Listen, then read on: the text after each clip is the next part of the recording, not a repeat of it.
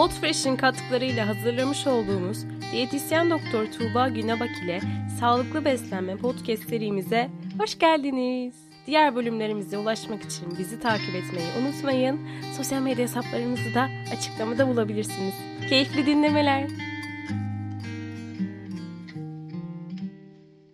Merhabalar, Doktor Diyetisyen Tuğba Günebak ile podcast serimizin 5. bölümündeyiz bugün. Ee, bugünkü konumuz sınav döneminde beslenme. Tuğba Hanım hoş geldiniz. Hoş buldum. Nasılsınız? İyiyim, teşekkür ederim. Siz? Ben de iyiyim, çok iyiyim. Teşekkürler. Ee, biliyorsunuz ki sınav dönemlerimiz hepimizin yaklaştı. Özellikle üniversite öğrencilerinin bu ara e, ara sınav dönemleri ve tabii ki diğer öğrencilerin de çok yoğun sınav dönemleri oluyor. O zaman şöyle sorarak başlayayım. E, sınav dönemlerimizde daha verimli olabilmek için, daha güzel geçirebilmek için öğünlerimizi nasıl düzenlemeliyiz?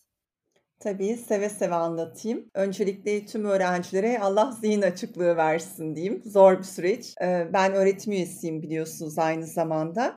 Sınav dönemleri bizim için oldukça konforlu ve rahat geçiyor. Zor kısmı sınav kağıtlarınızı okumak oluyor. Ama öğrencilerin de tabii bu süreçte tam performanslı süreci geçirebilmeleri ve öğrenme kabiliyetlerinin yüksek olması, öğrendikleri bilgiyi zihinlerinde uzun vade tutabilmeleri için beslenmenin yeri yatsınamaz tabii ki. Nasıl bir düzen içinde olmaları lazım. Bir kere e, sınav döneminde aralıkta oruç vesaire asla yapmasınlar. Çünkü kahvaltı günün en önemli öğünü sınav döneminde. Şimdi e, kişi uyuduğunda yani bir öğrenci sınav döneminde 5-6 saat uyuduğunu varsayalım. Hani yoğun çalıştığını varsayıyorum. 5-6 saatlik bir açlıkla güne başlayacak. Dolayısıyla insan beyninin temel yakıtının glukoz yani kan şekeri olduğu düşünüldüğünde beynin yakıta ihtiyacı var. Uyandığı an itibariyle aktif çalışabilmek adına. Dolayısıyla beyni ihtiyacı ihtiyacı olan glikozu yani karbonhidratı verebilmek için de kişinin kahvaltı güne başlaması ve kan şekerini regüle etmesi yani düzenlemesi lazım. Şimdi kahvaltı deyince birkaç kahvaltı modülü anlayabiliriz buradan. Bunlardan bir tanesi e, kişi bir Türk tipi kahvaltı yapabilir. Yani peyniri, haşlanmış yumurtası, esmer ekmeği, taze demlenmiş çayı vesaire bir kahvaltı modülü olabilir. Ama yurtta kalanlar var. Kahvaltı hazırlama imkanı olmayanlar var. Bunlar için mesela bir su bardağı kefir yanında bir bir küçük boy muz mesela ve e, bir avuç çiğ badem yani kapalı bir avuç bir 10 tane 15 tane çiğ badem bir kahvaltı öğünü örneği olabilir. Veya e, yine kolay kahvaltı hazırlama ihtiyacı duyan öğrenciler için küçük bir kase yoğurt da bu probiyotik yoğurt da olabilir. E, birkaç yemek kaşığı kadar sade yulaf ezmesi içine meyve doğrar biraz toz tarçını serper. Bu da bir kahvaltı modülü örneği olabilir. Ama benim tercihim sıklıkla ki kendi kızıma da öyle yapıyorum. Yumurta içeren bir kahvaltı modeli tüketiyor olmasını tercih ediyorum. Çünkü dipnot tüm öğrencilerin aklında olsun. Bilgi beyinde protein formunda depolanıyor. O yüzden güne kaliteli protein içeren bir öğünle başlamak en güzeli. Şimdi diyebilirler ki yoğurt da işte kefir de protein içermiyor mu? Evet içeriyor ama yumurtanın içerdiği proteinin insan vücudunda emilim oranı %100. Başka hiçbir besinin anne sütü hariç insan vücudunda emilim oranı %100 oranında değil. Dolayısıyla yumurtalı bir kahvaltı her zaman tercihim olur. Tabii ki diğer öğünleri düzenli tüketiyor olmaları da önemli. Yani bir öğlen yemeği ve akşam yemeği düzeni içinde olmaları da oldukça önemli. Yine kaliteli karbonhidrat ve kaliteli protein içeren bir öğünle. Mesela e, bir parça ızgara köfte, ızgara et, esmer makarna ya da bulgur pilavı kombinasyonu gibi. Hayır işte biz bir öğrenci evinde yaşıyoruz ve bunlara ulaşamıyoruz diyorsa yumurtadan e, oluşan çok keyifli öğle akşam yemeği tariflerimiz var Türk mutfağında. Ne gibi? Mesela bir yumurtalı ıspanak ve yanında makarna, esmer makarna da bir öğlen ya da akşam yemeği örneği olabilir. Veya bir piyaz yapabilir. İşte kompleks karbonhidrat ve proteinden zengin bir öğün örneği olarak. Veya yeşil mercimekli büyük bir kase salata yapabilir. Bunu bir kase yoğurt ya da bir bardak kefirle tüketebilir gibi bir öğlen ya da akşam yemeği modülü oluşturmalı. Özelliği ne olacak bu öğünün? Kaliteli karbonhidrat, kaliteli protein içeriği olacak. Ve ara öğünler tabii ki önemli. Niye önemli İremciğim ara öğünler? Çünkü siz öğrencilerin özellikle kan şekerleri düşme eğiliminde oluyor öğleden sonra ara öğününde. Neden? Çünkü beyin çok yüksek miktarda glikoz kullanıyor. Hele ki sınav döneminde. O soruları çözebilmek, öğrendiğiniz bilgiyi geri çağırmak adına vesaire beyin ciddi miktarda kan şekeri kullanıyor. E, dolayısıyla beyne harcadığı kadar glikozu yani kan şekerini yeniden vermek lazım ki tam performansa kapasitesine devam etsin. O yüzden ara öğünleri özellikle öğleden sonra yani ikindi ara öğününü tüketiyor olmak da çok önemli. Mesela ben olsam ne alırdım yanıma? Öğrenci olsaydım ikindi ara öğünü için. Mesela iki dilim esmer ekmeğin arasına yer fıstığı ezmesi sürerdim. Bunu da bir kupa e, sütlü ya da sade kahveyle içerdim öğleden sonra. Hem farkındalığımı, uyanıklığımı arttırmak hem de tokluk oranımı destekleyebilmek, beynimi daha çok besleyebilmek adına. Böyle özetleyebilirim. Teşekkürler. Hatta ben de şey duymuştum, bir yerde okumuştum açıkçası. Ee, aslında insanlar kalori yakmak deyince hep böyle fiziksel aktiviteyi düşünüyorlar ama beynimiz de çalışırken çok fazla kalori yakıyormuş. Doğru, doğru. Ciddi yakıt harcıyor. Peki e, bu sınav döneminde zihin açıklığına erişebilmemiz için hangi besin ögeleri ağırlıklı beslenmeliyiz?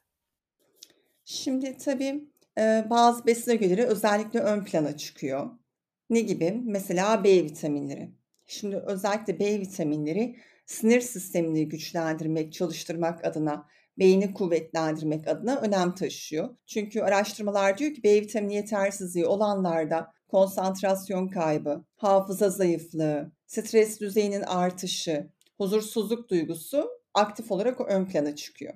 E tabii konsantrasyonu bozulmuş bir öğrencinin sınavdaki başarı kapasitesi düşecektir ya da hafızası zayıflamış olan bir öğrencinin. O yüzden bir kere B vitaminlerinden zengin beslenecek. Nerede var B vitaminleri? Ee, tam tahıllı besinlerde, yani esmer ekmekte, bulgurda, esmer makarnada, kara buğdayda, kuru baklagillerde, Buna ek olarak yulaf ezmesinde. Bazı sebzeler B vitamininden zengin. Buna ek olarak da B12 vitamini e, hafıza ve konsantrasyon adına, e, huzursuzluk, depresyondan korunmak adına çok önemli. Ama B12 vitaminin tek kaynağı var. Hayvansal kaynaklı besinler yani et, süt, yumurta vesaire. B12 vitaminin sadece bir tane bitkisel kaynağı var ama bu bizim Türk mutfak ürüntüsünde çok da tercih ettiğimiz, kullandığımız bir besin değil. Yenilebilen deniz yosunu. Deniz yosunu e, çok anlamlı miktarda B12 vitamini içeriyor. Çünkü yosunun üzerindeki alglerden dolayı. Eğer bizi dinleyenlerden biri vegan ya da vejetar yani koyu vejetaryansa o zaman deniz yosunu e, lüks marketlerde satılıyor. Kişinin maddi imkanı müsaitse buna ulaşmaya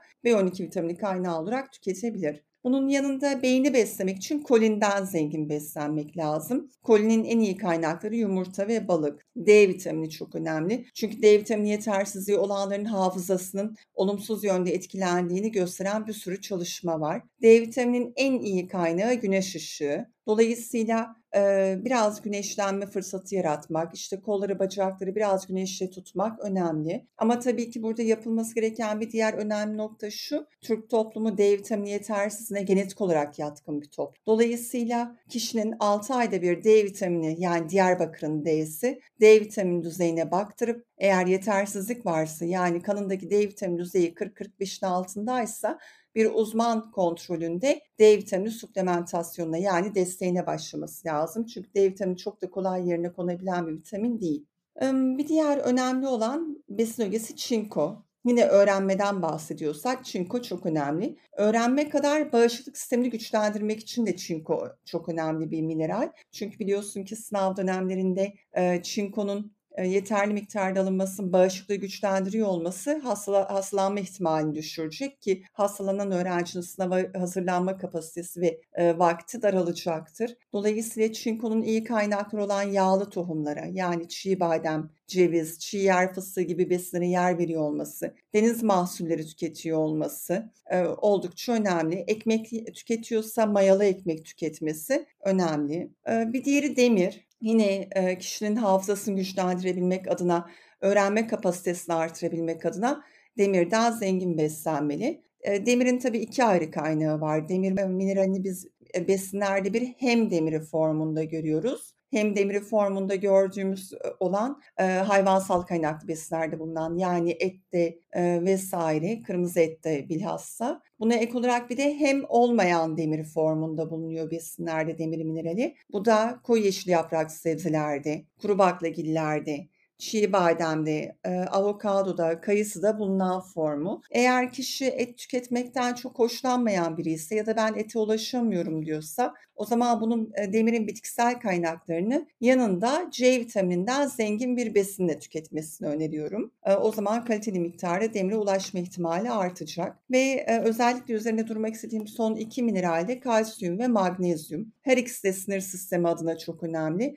Çünkü sinir sistemi aktif ve kaliteli çalışıyorsa öğrenme kapasitesi yüksek olacaktır. Ne tüketecek? Magnezyumdan zengin beslenebilmek için bir koyu yeşil yapraklı sebze tüketecek. İki kakaodan zengin beslenecek. Belki bu önerim öğrencilerin hoşuna gidecektir. Ara öğünlere bitter çikolata eklesinler. Kan şekeri regülasyonu bozuk olanlar bitter çikolata yanında bir süt ürünüyle beraber tüketsinler. Mesela bir kupa sütlü kahveyle beraber gibi. Ve magnezyumun en iyi diğer kaynakları da yağlı tohumlar. Çiğ badem, ceviz, çiğ fındık vesaire. Bir de burada şunu söylemek istiyorum. Şimdi biz e, ülkemizde yumuşak su içiyoruz. Yani biz çeşme suyu içmiyoruz çoğunlukla. Ya damacana suyu alıyoruz ama damacana suyunun da e, magnezyum içeriği oldukça düşük. Yumuşak su olduğu için. Halbuki içmemiz gereken sert su. O yüzden e, ne yapmalıyız? Her güne öğrenme kapasitemizi destekleyebilmek adına bir e, küçük şişe maden suyu eklemeliyiz. Ve de kalsiyum. Kalsiyumun en iyi kaynakları süt ve ürünleri. E, susam, humus, koyu yeşil yaprak sebzeler gibi besinlerde kalsiyum bitkisel kaynak olarak sıklıkla bulunuyor. Süt ve ürünleri zaten hepimizin bildiği, aşina olduğu kalsiyum kaynağı. Dolayısıyla kalsiyumdan zengin besleniyor olmak da sinir sistemini güçlendirmek ve hafızayı kuvvetlendirmek adına önemli. Eğer kişi ben süt ve ürünleri tüketmek istemiyorum diyorsa ara öğünlerde mutlaka yağlı tohumlara da yer versin. Belli miktarda kalsiyuma ulaşmasını kolaylaştıracaktır. Genel itibariyle böyle özetleyebilirim İremciğim. Tuğba Hanım güzel tavsiyeler için çok teşekkür ederiz. Ben de bir öğrenci olarak bunların hepsini not aldım. Kesinlikle uygulayacağım.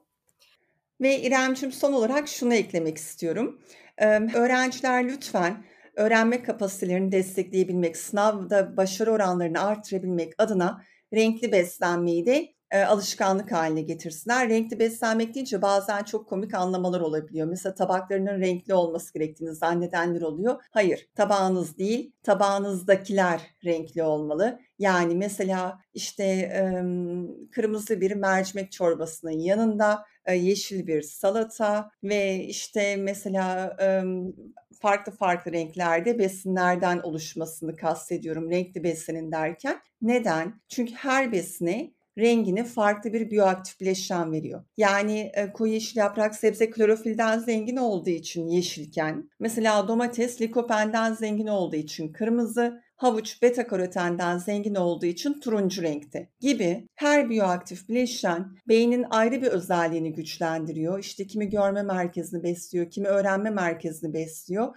Dolayısıyla farkındalığı güçlendirmek, öğrenme kapasitesini arttırmak, hafızayı kuvvetlendirmek için her renkten besini tüketiyor olmak önemli. O yüzden renkli tabaklarınız olsun diye de bir dipnot vermek istiyorum. Tamamdır Tuba Hanım. Çok teşekkür ediyoruz. Bir sonraki bölümümüzde görüşmek dileğiyle.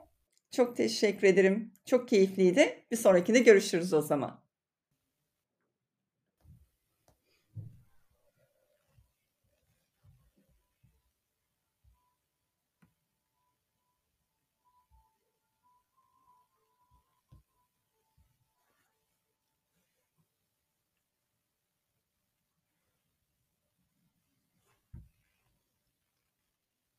um,